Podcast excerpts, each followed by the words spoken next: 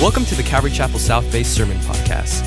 We are a large, multi ethnic, multi generational church in Los Angeles, California, and we'd love to have you visit us for a service if you're in the LA area. Visit ccsouthbay.org to learn more about us and to find out service times. If you have any questions, shoot us an email at hello at ccsouthbay.org. Enjoy today's sermon, and we hope to see you at church soon.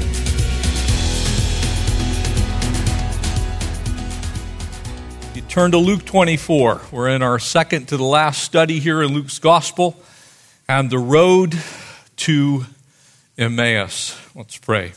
Father, we have come again so grateful, Lord, that we live in a country where, in spite of wearing masks, or, Lord, the things that we've endured for these last nearly year and a half, uh, Lord, we are blessed.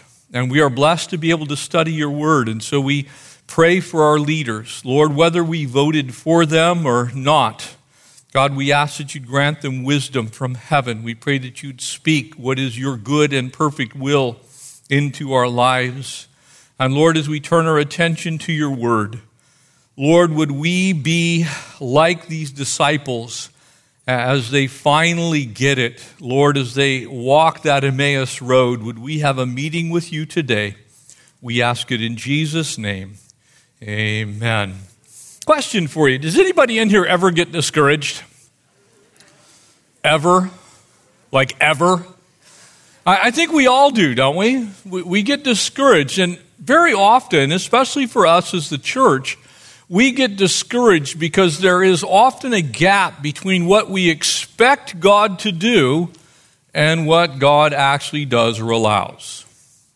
What we expect God will do and what God does or what God allows. Notice I use two things there because sometimes God is actively involved in doing something, and sometimes He, by His grace, His mercy, and His sovereignty, simply allows things to occur that He will then use for His glory.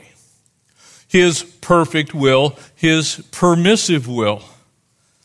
That is never more clear than it is here as we continue our journey uh, here at the end of Luke's Gospel as we take verses 13 to 27. This Emmaus Road experience verse 13, and it begins, And now behold, two of them. The them are disciples. Two of them were traveling that same day to a village called Emmaus, which is seven miles from Jerusalem. So they begin to walk. Can you imagine being a disciple of Christ? This is still resurrection day. This is the same day. This is that first Sunday when Jesus has been raised. There are two of his disciples and they're walking. Now, to give you an idea, when you left the city of Jerusalem, as you could still do today, you would have left through one of the many gates. At that time, there were perhaps as many as 12. They would have left through the western gate or the Jaffa gate.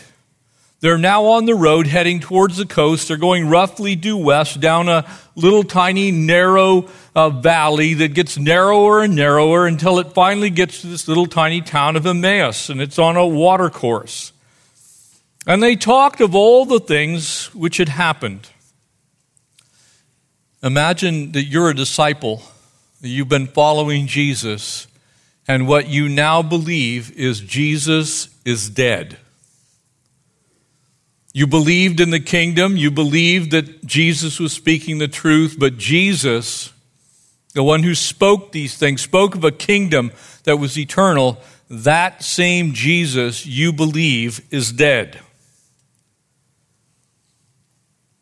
And so it was, while they conversed and reasoned, that Jesus himself drew near and went with them. This is one of the secrets to the Christian life. If we will draw near to Him, He will draw near to us. If we abide with Him, He abides with us. The closeness that you have with Jesus is directly dependent on you desiring to be close to Jesus. If you do not want to walk with Jesus, then you can get as far away as you want to get and that's never good. and they're walking, but Jesus, here in this moment, knowing where these two disciples are at, walks right up to them, but their eyes were restrained. Interesting in the original language here, it seems to mean that they could not see because they chose not to see. They were looking in the wrong place. They were looking for the wrong thing. When our minds and our hearts are not in tune with God's will, then very often our eyes become restrained as well. We don't see what we need to see because we are not looking in the right place. We're not looking for the right thing. And so here are two disciples whose minds are not in tune with the work of the Spirit. They're looking the wrong direction. They're not expecting, in other words, to actually see Jesus. I hope you come to church. I hope you live your life expecting to see Jesus. It's an essential in the life of a believer. So that they did not know him. And they said to him, he said to them, Excuse me, what kind of conversation is this that you have one with another as you walk and are sad? They're discouraged. They're sad. Their countenance is down. And then one of those whose name was Cleopas answered and said to him, Are you the only stranger in Jerusalem? And have you not known the things which have happened here in these days? In other words, are you the only guy that doesn't know what's been going on in Jerusalem? The rest of us really have been kind of captivated by this one event, the crucifixion of this man named Jesus of Nazareth. Are you the only person that doesn't know what's going on? And he said to them, What things? I love this. It's got a little irony, a little bit of, little bit of Jesus poking at him a little bit almost kind of testing him, if you will.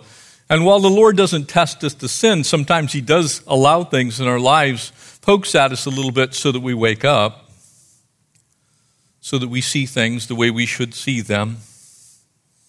What things? And so he said to him, The things concerning Jesus of Nazareth, who is a prophet, mighty in deed and in word before God and all the people isn't it crazy how you can know the truth and not actually walk in it? Mighty in word, mighty indeed. And how the chief priests and our rulers, so we know they were Jewish, delivered him to be condemned to death and crucified him. And here it comes. Here's you. Here's your expectations. Here's my expectations. Here's the things that sometimes cause us to be discouraged. The difference between what we hope for and what God allows in our lives. That place where our expectations, perhaps would be a good word, are not actually met. But we were hoping that it was He who was going to redeem Israel. And this was the chief problem for most of the Jewish people. They believed that what Jesus was saying was the kingly part of the messianic promise, and we'll get to more of that later. You see, because there, there was a truth to what they believed, but they did not have the whole counsel of the scriptures. They had the part in their head that they personally wanted to believe, which was the Messiah would be the literal Redeemer. In other words, he would set them free from the bondage of Rome. They were not looking for the whole Messiah, as the Old Testament clearly portrayed. They were looking for their own Messiah. Church, I cannot tell you how important it is that you look for Jesus, not a Jesus of your own making. Not the one that you want, that is your personal genie that does everything that you ask, but the Jesus that is very clearly taught in the entirety of the Bible. Can I tell you that that Jesus sometimes is going to tell you things you don't want to hear? He's going to do things to you that you don't want done. He's going to transform parts you want to keep, and he's going to take away parts that you, you really like to hang on to, and He's going to put things into your life that you don't necessarily want in that moment, but are absolutely necessary for your growth. He knows what you need and when you need it, and sometimes those two things don't quite cross up in your head. Church, we all get an opportunity to have an Emmaus Road experience. It's part of our lives in Christ. Indeed, besides all this, today is the third day since these things happened, and yes, certain women in our company who arrived at the tomb early astonished us when they did not find his body. And they came saying that they have also seen a vision of angels who said he was alive. And certain of those who were with us went to the tomb and found it just as the women had said, but him they did not see. And here comes Jesus. And then he said to them, O foolish ones, and slow of heart to believe in all that the prophets have spoken. Not just the part you want, not just the part you like, but all that the prophets have spoken. Ought not the Christ to have suffered these things and enter into his glory? There's the part they didn't want. There's the part they didn't like. There's the part they missed. There's the part, just like there is a part likely in your life where Scripture touches you and you don't want God to touch that part of your life. You don't want the Lord to speak that thing, that truth, and you're, you're okay with the rest of what the Bible says. It is amazing to me how many people want Jesus Christ to be Savior, but they do not want Him to be Lord. They want Him to be Savior. They want to go to heaven, but that lordship part where Jesus is the boss, where Jesus calls the shots, where Jesus rules and reigns in the hearts and the minds of men and women, where Jesus transforms us and renews us and changes who we are and gets rid of those things that we cling to, that's the part where we often have discouragement. You see, I very often just simply want Jesus the way I want Jesus. And the Bible teaches no such thing for the life of the believer. Your life is no longer yours. It was purchased with the precious blood of the Lamb. You have been bought and paid for in that sense by the blood of Christ and the life that you now live is not even your own. It actually is a life that He lives in you for His own glory and for His kingdom purposes. Amen? This is so important for us in our walks with the Lord because God has a plan for you, but it's His plan. And it has to be done His way with His resources, His tool, and the power of the Spirit as you learned on Thursday night from Pastor Chet, has to be in the mix. You have to be led by the Spirit of God, not simply by what you want, not simply by what you know, but by the true and the living God who is speaking to you daily, primarily through his own written word. Beginning at Moses and all the prophets, he expounded to them in all of the scriptures the things concerning himself. So Jesus gives them a Bible study. Amen?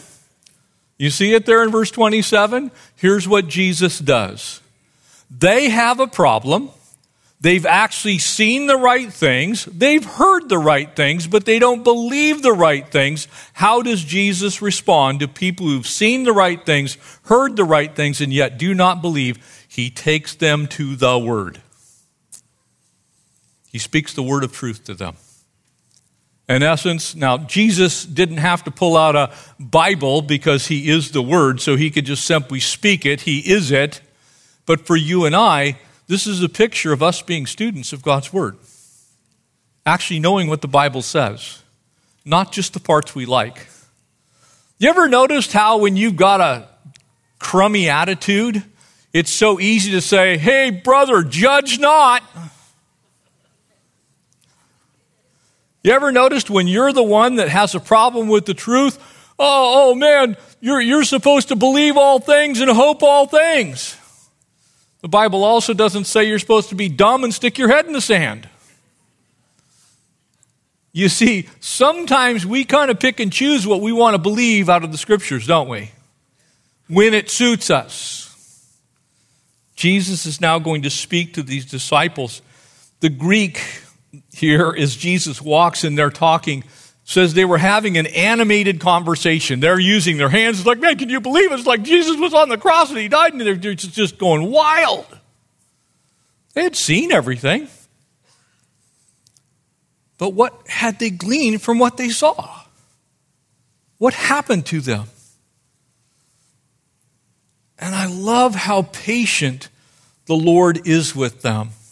He kind of chides them a little bit. And at the same time, he gives them what they need. Can I tell you, God's going to do that to you? There are going to be times when you're going to get chided a little bit. You're going to get poked a little bit. God's going to stick a finger in your rib and go, Come on, Jeff.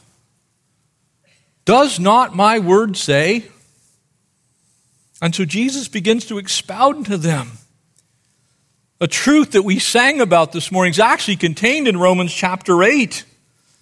Verse 31 says, What then shall we say to these things? If God be for us, who can be against us? Amen? You see, some Christians actually don't walk in that truth. Well, you know, if the Republicans be for us, or if the Democrats be for us, or if we have the right governor, if we have the right city councilor, we have the right type of policing, if, if all these things be for us, then life will be grand. No, if God be for us, who can be against us? And if that's not clear to you, if you read the rest of these verses, it goes so far as to say, Who is he who condemns? Verse 34 of Romans 8. It is Christ who died and therefore is forevermore also risen and sits at the right hand of God the Father, making intercession for us. Who shall separate us from the love of Christ? Tribulation, distress, persecution, famine, nakedness, peril, the sword? Nothing can separate us from the love of God? Nothing. Not our crazy political world, not the tensions we have in, race relations. None of these things can separate us from the love of God in Christ Jesus, provided we don't give in to the devil. Who is it who condemns? It's Satan. Who is it that separates? El Diablo. Who is it that lies? The forked horn one. You see, so when you see those things, sometimes we give in to that. And then there is separation. There is pain. There is anguish. But that's not from the Lord. And so these two disciples whom I happen to believe may well be husband and wife. Notice the name of the second one is not given. Very common that a woman's name wouldn't actually be used in the context of Scripture. And again, agree with it or disagree with it. I wouldn't do it today, but it's possible this is Cleopas and his wife. And they're having a conversation as they walk down the road. Honey, what do you think? The beauty of all of this is the more they talked, the more they walked, the further they journeyed. They, they kind of talked each other into some unbelief. But Jesus wasn't going to let them stay there. And so he comes into that conversation. Jesus does not want you to stay in your unbelief. This little town, and we visit Emmaus when we're in Israel, there's a church there. Uh, the church that's there now was founded in the third, third century, but there's been first century tombs there. There's tombs all over this particular hillside. But as you're there, as you walk through this canyon, you, you come down to this little town, you can imagine this is actually a really peaceful journey. They're kind of walking along a stream bed. The road itself still travels through that same canyon. And there's trees on the hills. And they're missing every single bit of that beauty because they're concerned about the things that they saw and they're not seeing it from the right perspective. You ever noticed how in your own life you become overly concerned with things when you don't have the right perspective? when the word is not first. When you dismiss what the word says, then you even will miss the good things that God's put in your life. This, even this walk should have settled them a little bit. But not even that could do it. Not even a little mini vacation from the hectic things that had happened in Jerusalem. You might be asking, what did they really want?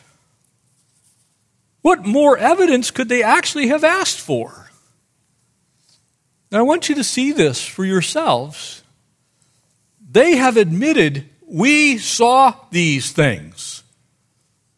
They had already heard that Jesus was alive, but they chose not to believe it. There had been plenty of witnesses. There had been angels that announced that Jesus was alive. The Marys Salome, they, they'd all seen the empty tomb. Jesus has already spoken to Simon, but they didn't believe. And so you might be asking yourself, well, well how would they know? What does Jesus do? He says, Look, I, I'm going to expound to you from the scriptures. What did the prophets say? Well, what the prophets said was if you actually took into account all the prophets said, this is why knowing your Bible is so important. When you go to the Old Testament and you look for a Messiah, there are 486 passages in the Old Testament that speak of some portion of the coming of the Messiah life, birth, death, burial, resurrection, what would happen, where he would live, where he would be born. That stuff was all there. You know what was also there? He was going to die as a suffering servant. How could they have missed Isaiah 53? How could they have missed Psalm 22? How could they have missed Psalm 16, which clearly says, speaking of the Messiah, the grave could not hold him? You see, what they were remembering was the end of the book of Isaiah where it speaks of this glorious kingdom, where Israel is restored, where the lamb lies down with the lion, where swords are beaten into plowshares. You see, they got all of that stuff. They got the kingdom stuff, the results of it, but they forgot what it would cost to get to that kingdom. It would take the death of the Messiah. It would take the chastisement for our peace being placed upon him. It would be his stripes that would heal us. It would be him being nailed to the tree. So Jesus gives them a Bible study. He says, Guys, I think you kind of forgot a few things. And no doubt he walks them through these passages of Scripture. I'm sure he began in Genesis chapter 3, verse 15. Hey, Cleopas, do you remember the seed of the woman? Do you remember what would happen? Oh, the serpent would bruise the heel, but the seed would crush the head of the serpent. You know what happened when I was raised? I put Satan's head underneath my shoe and I broke his neck. Death is defeated. Sin now is restrained by the power of the Holy Spirit in you. You see, the Bible is actually very clear, but they simply wanted a political, military ruler. They wanted a kingdom now theology. Well, let's just square away everything in the world right now so that the Jewish people rule and reign. That's what they wanted. And Jesus is saying, No, I want to rule and reign in your heart, one at a time, to all who will believe. These men had walked and talked with Jesus, but they obviously hadn't heard a lot of what he said. Remember, he's actually said, I must go to Jerusalem. I must eat this Passover. I must give my life. He had said this over and over again. Oh, well, we don't want that. Be careful what you pick and choose out of God's word that you look at God and you say, but I don't want that. Because the totality of God's word is for you and for me, for us. It all applies. Do not be a hunt and peck believer in God's word. It is the whole counsel of God's word that's necessary in the life of the believer. That is why we do what we do with God's word here in this church. That's why we study cover to cover Genesis to Revelation because it all matters. Genesis matters as much as Revelation matters. They just matter differently. They have a different message. Same focus, and that focus is Christ alone. I'm sure that he said, Hey, guys, did you ever think about what Passover actually means? You ever thought about what the ark was for Noah? Can you imagine all the things that Jesus could have said to explain what he was doing? Why it was happening that way? Maybe he talked to them about Yom Kippur, the Day of Atonement. Maybe he talked to them about Sukkot, the Feast of Tabernacles, booths, we don't know exactly what he said, but what we do know is he expounded to them the scriptures. In other words, he taught them a Bible study. These two disciples had very dim hopes at that point in time. It had been a long day. It began at daybreak. They're, they're now in the afternoon. Here they are, tearful faces, shoulders slumped forward, no doubt tired, you know, seven miles. They weren't wearing Nikes, they were wearing flat bottom sandals. They might even have been barefoot. Who knows? It wasn't a nice paved sidewalk, it wasn't a walking trail that had been raked and graded. They were worn out, exhausted. Very often, the enemy comes to you when you're worn out and you're exhausted, and he tries to discourage you. You've walked a lot of miles in life, and all of a sudden, there's the enemy going, See, it's not real. This whole Jesus thing, what are you doing that for? I mean, what's real is your, your friend's new car. What, what's real is that new position. What's real is what other people have that you would like. But what Jesus was actually saying to them is, you know, guys, you're, you're kind of a stranger in a strange land. This world's not your home. I didn't come to just simply clean up this earth. I came to bring new life and that life abundant. That transformation would begin when you say yes to Jesus, and it will end when you go to glory to be with Him. And in the meantime, you're going to have good days, and you're going to have some not so good days. That's why Jesus said, In this world you will have tribulation. Not you might, you will. That's why all who desire to live godly in Christ Jesus will suffer persecution.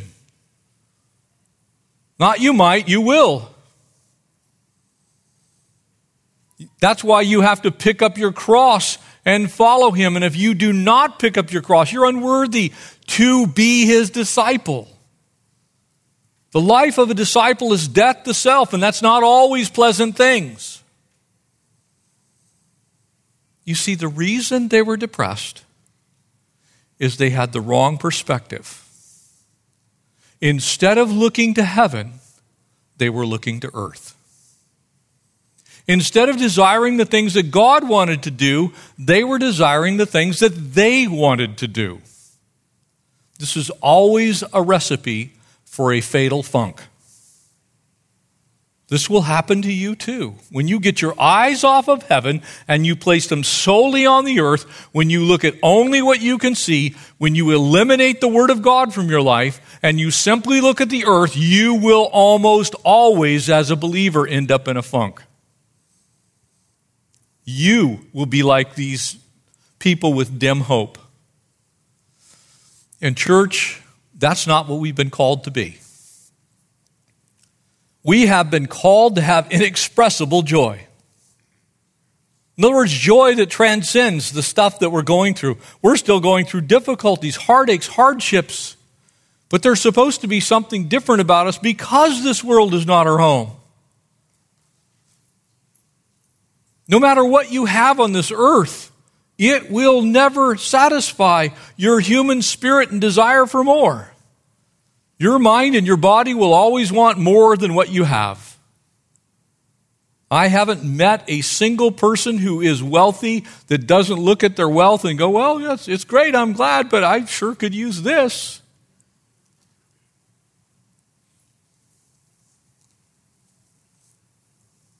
Jesus says to them, Look, here's the things that I did. Do you remember? And they're thinking back. They're thinking back of the treachery and all the stuff that happened with Judas. But they should have also been thinking of the miracles. They should have been thinking of the Sermon on the Mount. They should have been thinking about the Beatitudes. Blessed are the merciful, for they shall receive mercy. You know what's really interesting is in the Sermon on the Mount, after Jesus gives the Beatitudes, do you remember that little part where he says, And bless those who curse you, and do good to those who spitefully use you? You see, that's one of those things that if you're like me, I'm not really, that's not a big verse of mine. You know, I'm like, uh, I'm not, I don't want to do good to people who don't like me.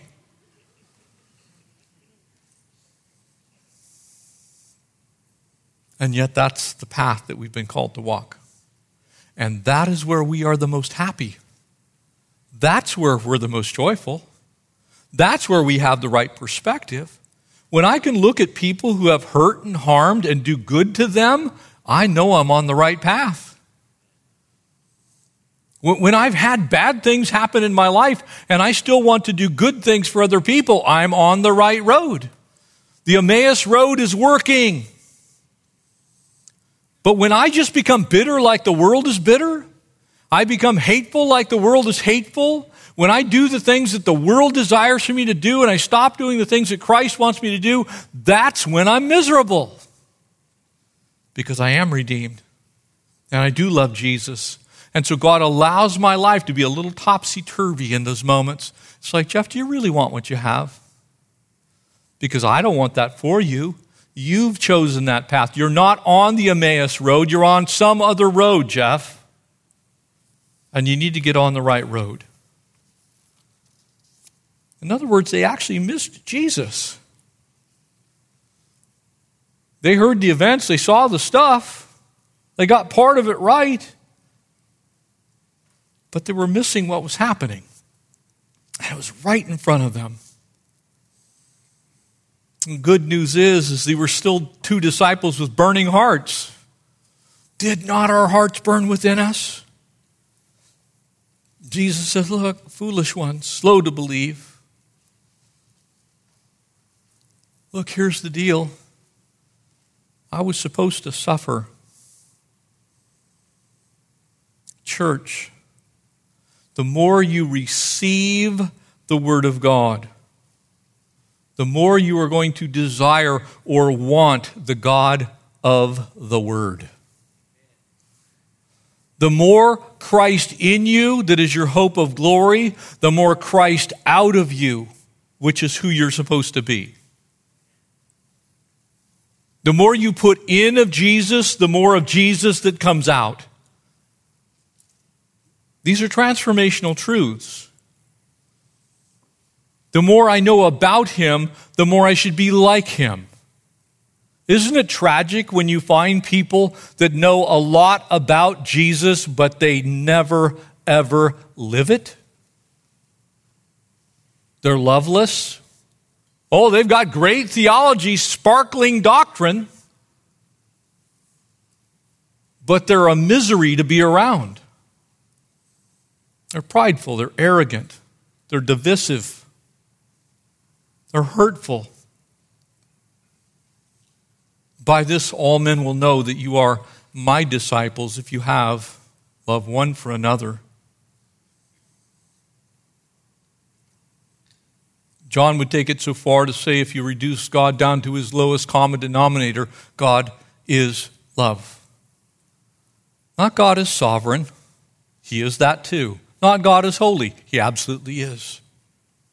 But if you were to reduce God to a single thing, God is love. Amen? That's who he is. No, seriously, we have to get that part right. Because you can get all the other stuff, you can have all of your doctrine in order, and you lose God as love, then the rest of the doctrine doesn't matter because the reason he came to this earth is for God so loved us. Not just to prove he was holy, or to prove he was sovereign, or to prove he's, prove he's the rightful deed holder to the earth. He came because he loves you. Don't miss that part. These guys were thinking that Jesus the Messiah came to simply redeem Israel. That's what they were looking for. They were looking for deliverance, in essence, politically, religiously, if you will. They were not looking for a personal relationship so much as they were looking for a deliverance from the hand of Rome. Church, it's Christ in you that's your hope of glory. It is His love that is the marker of the true believer. Yes, you're going to look and talk and walk a whole lot like Jesus if you're really His child, but that's going to be loving. That's why James will go on to say, Speak the truth, therefore, one to another in love. Because you can beat one another with the truth. You can knock each other's teeth out with the truth. But if you take that truth and you say, How do I lovingly deliver this so it is an apple of gold in a setting of silver, so that it is something that that person wants to have, you wrap that truth in love and say, Here, in love, Jesus. You don't say, Look, if you don't see this my way, it's the highway. You say, Jesus loves you this I know, for the Bible tells me so. Amen? That's what they got. Notice what they did with what they got. And we'll pick up and we'll finish our journey here in Luke next Sunday. But as they arrive back in Jerusalem, they are thrilled. They're not complaining. They're not looking for other people to do something for them. They're not looking for someone to disciple them. They're not looking for someone to hold them accountable. They're looking to take what is now burning in their hearts and use it for the king and for his kingdom. In other words, they had what they needed. They're personally walking with the Lord. The final court of appeal had been gone to, and it was the Bible. And the Bible had prevailed in their lives. And again, at this time, it's the Old Testament only. There's no New Testament written at this time. But the Old Testament told them exactly what Jesus would do. Give you some reading material for when you get home. Read Psalm 16, read Psalm 22, read Isaiah 52, 53, read Zechariah 14, read Psalm 69, read what Jesus would have been saying to them. God loves you. God wants to walk with you. God wants to journey with you on the road to Emmaus. God wants to speak truth into your life, but He wants to do so in such a way that it transforms you into a more loving person, a kinder person, a gentler person, a person who prevails in difficulty, a person who esteems others more highly than yourself, a person who doesn't look to others to solve your problems, but you look to solve other people's problems. That's the Jesus of the Bible. That's what the Bible says about Jesus. Page after page after page. The Bible is a story of rescue, it's a story of ransom, it's a story of redemption, it's a story of renewal. It is a restorer story. It's a story where everyone comes out in the end blessed. That's what God wants. It's up to us to walk on that road to Emmaus with Him. And I pray we do. The world doesn't need us to, to preach some message about things that don't matter. The world needs us to preach Christ and Him crucified for the remission of sin for transformation in our own personal lives so that we walk and talk and act like and love like Jesus. It's incredibly attractive to virtually everyone. And I pray that this week you have an Emmaus Road experience to where the Lord walks up to you and you hear his voice and he expounds to you the scriptures and, and you hear him say, Now let's go do it. Because truly, that's how the church got started. That was the mission of the church. You've been transformed, now let's go transform the world. Amen? Amen. Would you stand and we'll close in prayer? And if you need prayer personally after service, prayer rooms available. Prayer teams in there. If you're watching online, you can do that online. You can type your prayer request in the margin there, and we'll be happy to either call you or answer your prayer request right online. But for the rest of us, let's be looking for Jesus this week. As you're walking on that road, just be looking. It's like, Lord, where are you? Would you talk to me, God? Would you expound on the scriptures? Because I want to know you. Father, I thank you. Lord, I just thank you so many times when I have personally been looking the wrong way, looking for the wrong thing, the wrong solutions.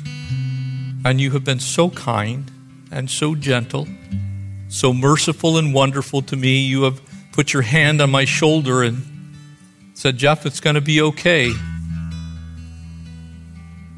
Lord, you have been faithful even when I've been faithless. And so, Lord, I pray for us as a church